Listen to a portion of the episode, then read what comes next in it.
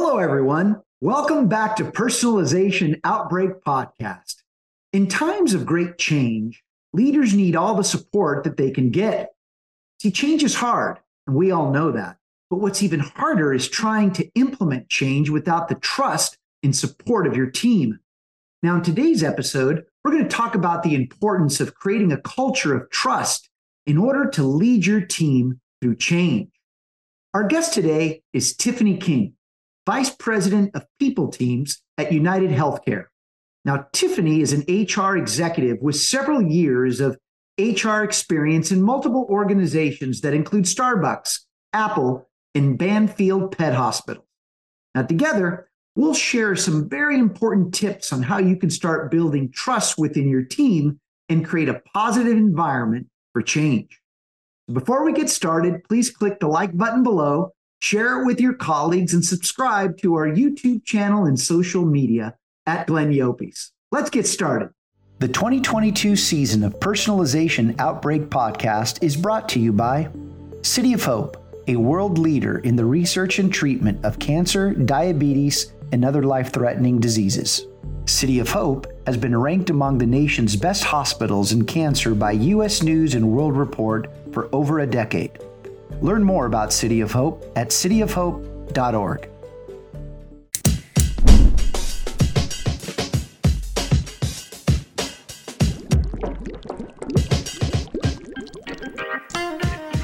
You are listening to Personalization Outbreak, a podcast about the collapse of traditional corporate standards in today's more personalized world. I'm Glenn Llopis. I'm a leadership strategist, author, contributor to Forbes, and founder of the Leadership in the Age of Personalization movement. On this show, I'm interviewing executives across multiple sectors to find out how the balance between standardization and personalization can exist. Tiffany, so glad to have you on the show. Finally, you're here. I'm here. Thank you, Glenn. I'm so excited to be here.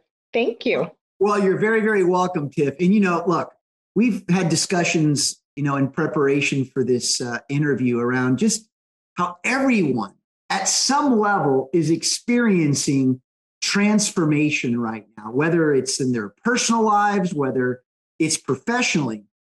And this means that we're just all having to navigate uncharted waters. I mean, we're dealing with so many unknowns, but in the end, what we're all learning how to really do is manage opportunities, especially those that were previously unseen. That's why I always say, Tiff, that transformation is really a fancy word for opportunity management. In fact, I like to ask our audience this question Have you ever taken a class in opportunity management? Well, of course you have. It wasn't part of our curriculum in school or the things that we learn even in our jobs. But let's again simplify the term transformation. It's all about opportunity management. And I know, Tiff, that what you're experiencing right now at United Healthcare is transformation, not just at an organizational level, but at a people level. So I know that this topic means a lot to you. And let's jump in to help people understand what some of those strategies are to manage opportunity. What do you think about this, Tiff? Yeah, that sounds good. You are so right. It's such a relevant topic today, right? So glad we're having the conversation. Okay, well, the first thing we all need to realize is that opportunities are everywhere, yet few have eyes to see them. And I often say that people that can't see opportunities are those that are really stuck in old, outdated ways of doing things. So, Tiffany, why must leaders begin to respect different points of view more than ever before so that they can broaden their observations about the realities that are right in front of them. Yeah, you know, Glenn, I would tell you it is so important for leaders to really kind of broaden their perspective, right? When you think about how we approach the business or approach the work, especially in the environment today, right? Just think about how um, our culture, our workplace is shifting, it is so critical for leaders to be able to look at the big, bigger picture, right? And take in all perspectives, right? I always say that um, to be an agile learner is to actually take in all points of view, right? So you've got to be able to consider, you know, different perspectives and insights and thoughts in order for us to see the possibilities.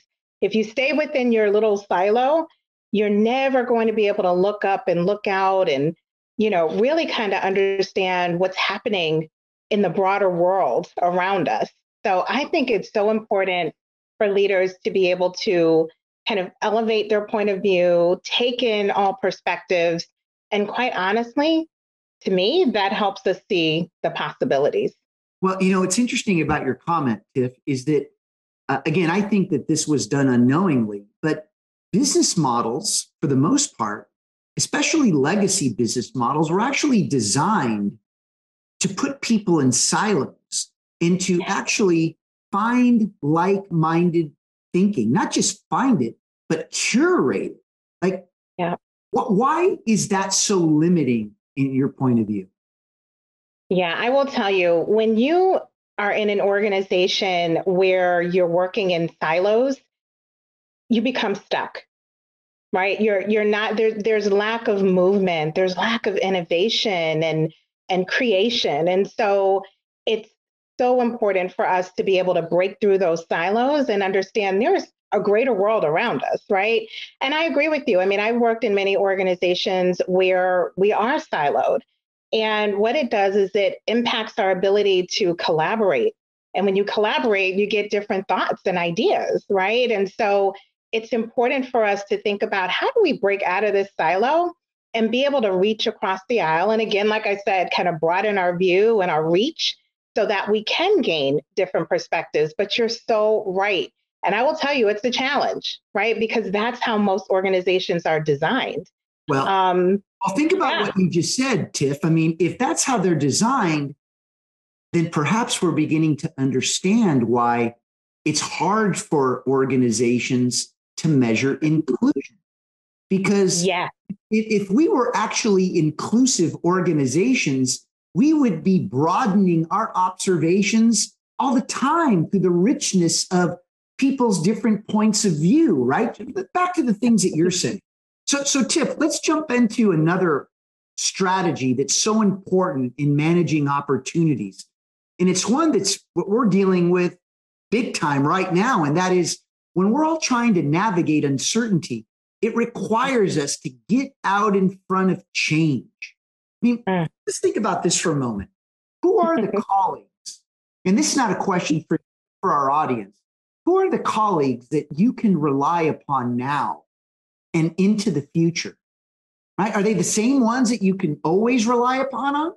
Or are certain people just too stuck in the old ways of doing things that you mm-hmm. can't evolve fast enough as our business models evolve? So Tiffany, what are some lessons that you've learned by anticipating new ways of getting out in front of change? Yeah. Well, you know, Glenn, I will tell you, I'm actually going to take it back a little bit. Sure. So, um, and you know, just talk a little bit about my my childhood experience and growing up. Right. I won't go too deep. Right. I don't want to give too much away in terms of, uh, you know, where I am today or how old I am. But anyway, what I would tell you is, you know, when I was growing up, we moved a lot. So my dad was not in the military, but he worked for um, Lockheed Martin. And so every four to five years, we knew we were going to make a change. We were getting ready to move again. And so for me, when I think about those experiences and having to pick up, go to a new school, the lunchroom was the worst because you had to make new friends and meet new people. But what happened is, as I got older, I I anticipated the move, right? I kind of mm-hmm. knew right at that four year mark, we were going to be moving again, and I was going to have to prepare myself for a change and a shift. And so, mm-hmm. you know, it became normal in my life. And I will tell you, translate that into my career and how I've been able to, you know, bring that into this workspace and bring it into um, this place in terms of where I function and how I function, I think it's so important for us to think about, you know, we've got to continue to change and evolve as we grow, right? We've got to anticipate that things are not always going to be the same, right? So I think about it in terms of how do I anticipate kind of all the intricacies that come along with change, right? There's so many things to consider, right? It's like those what ifs. What if this happens, right? And I think as leaders, it's important for us to think about those things and have them top of mind, knowing that we are change agents, right? And that we're going to um, disrupt the business or disrupt the flow of business. It's important to be thinking about how is that going to make an impact to my people, to the organization, to me? Well, in, in Tiffany, I mean, right now you're in a role that's all about people leadership. Um, I can yeah. imagine what you're dealing with is everyone's trying to navigate through these uncharted waters. I mean, what would you say to someone who feels stuck? That's such a great question. Um, you know what I would say, and I'm I, I am in a role um, where, you know, I have an opportunity um, to to not only impact change, but again, be a change agent and help others navigate through change. And so, you know, what I would say is do some self reflection, right? To understand why are you feeling stuck? What what is it about this moment and this time that's causing you to feel like you can't move forward? right? And then how how do I support you in being able to make that transition, right? Who, who are the people, you said it earlier, Glenn, who are those people, those individuals, those allies, those advocates who can help you become unstuck, right? And help you move forward, right? Whether it's a friend or co- coworker or colleague, right? Well, you're getting to another strategy that's so critically important, and that is during times of transformation, we need to help people unleash themselves, unleash their passionate pursuits so that they can not only unleash their individuality, but can certainly help the organization um, seize these endless possibilities before circumstances force our hand, right? So, as leaders, we need to help our peers, our colleagues, uh, even our executives get into exploration mode so that they can begin to reconnect to the foundational roots that define the organization's mission. So I love where you're going with that. You know, let help help people encourage people to reflect, but then who can they go to as someone that can help unleash them and get them to a place where they feel that their contribution is valued and it can be uh, be a big big part of helping the organization get out in front of this transformation. So, how does unleashing uh, one's passionate pursuits strengthen the organization's mission?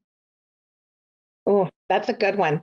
I'm going to tell you, Glenn, one piece of advice I've always given those that I've mentored, and that is to follow your passion. Follow your passion and seek to grow in an organization whose values align with your values and your morals, right? That is what I've always done and tried to do um, throughout my career. Um, but I will tell you, if you can help someone unleash unleash that passion, then it really kind of equates to their ability to do their best work, right? And so if you can just help them understand, follow that passion, unleash unleash that passion, and just watch the value that you will add to the organization. You'll flourish, right? That's that's what I believe, and that's what I've always seen throughout my career. So I think it's um, helping people to see their purpose and their impact in the organization through their passion. Well, and not only does it help the organization, it helps the individual, right? Yes. I mean, at the end of the day, what people don't realize that as leaders, we need to discover what people love to do because that's Absolutely. when you can ignite, to your point, that purpose, that passion, and allow work to be meaningful and thrilling again. So, so true. So, so Tiff, the other one, I, you know, another strategy that's really important in transformation, or as I've referred to it as opportunity management, is knowing that we have to embrace this entrepreneurial attitude when navigating these uncharted waters. We need to think big and bold, you know, to make a difference and have an impact when the moment calls. And I want to remind everyone that entrepreneurship just isn't a business term anymore. It's a way of life. I mean, you don't have to be an entrepreneur to be entrepreneurial. So, Tiffany, why does having an entrepreneurial spirit, this attitude, activate a whole new level of strategic focus? And how does it, in the end, help the individual and the organization create and sustain momentum? Yeah. You know, Glenn, you talked about it earlier. You talked about inclusion, right? And so we, when I think about the work that we've um, strived to, to really achieve across the organizations where I've worked, really, is how do we encourage people to bring their unique thoughts and ideas into a safe place where they can be heard, right? So when I think of an entrepreneurial spirit, spirit, just like you said, you don't have to be an entrepreneur, but you really have to have that courage to be able to speak freely and, and speak your ideas and your thoughts, even when they may be a little uncommon, right? And so I think it's important that we as leaders create that safe space for our people to share their unique thoughts and to and to feel safe sharing their voice, right? It allows for the person to grow. It allows for them to really kind of see the fruits of their ideas and their thoughts, especially when we turn it into action, right? It says that we care about you, we care about what you have to say, and we want you to bring that into this space because it matters. And so I think it's important for us to create that space. Again, it brings um, that opportunity for people to be innovative and be creative, right? And so we want to create trust and belief as leaders and so that's why I say it's important. It's important for the person to feel um, heard and valued. And it's important for the organization because their value matters. Exactly. Well, and I think through this process, as you've described it, Tiffany, we begin to put people in a position of discovering their own capacity. Yeah. Right? Because in the age of standardization, when things are almost predetermined for you, uh, to do things a certain way when we create that room for people to live that entrepreneurial spirit they begin to discover things that they're capable of that have never really been utilized before and again everybody wins especially during times of uncertainty now tiffany the next one is really important right i mean we all know that uh, when you're dealing with any kind of change especially during these times of uncertainty. As leaders, we need to step back and recognize that this isn't about taking care of ourselves more than it is about how do we take care of others and their unique needs. It's about being able to provide in the moment feedback and a level of respect to one's ideas and ideals. Because right now, it's about helping others learn how to garner trust, not just mm. themselves, but to earn the trust of others. Why is creating a culture of trust so critically important right now? Wow.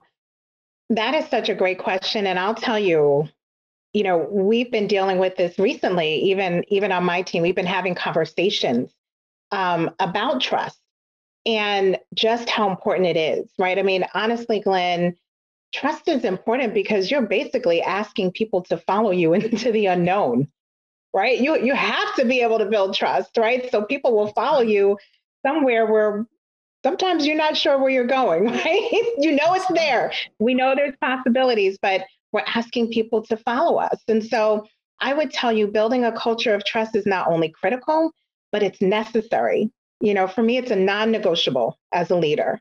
And so, you know, it's funny, I was reading an article and one of the quotes in the article said that trust is the operating system of every relationship. You need it to function, right? You need it to be in sync. And so I say when you build trust, you're you're you get people to a place where they're more willing to navigate the uncertainty of change with less fear and apprehension. So I say trust is, again, a non negotiable when you talk about change. Well, you know, I'm inspired by what you've said. But on the other side, I see just how much uh, we, how many trust gaps are out there. I mean, it's a tough yeah. time right now. And so, who do you believe? What do you believe? And I'll just share this, and you can certainly uh, react to it. Is we need people to trust themselves. Oh, that's so good. Trust themselves. Why do you think it's difficult for people to trust themselves?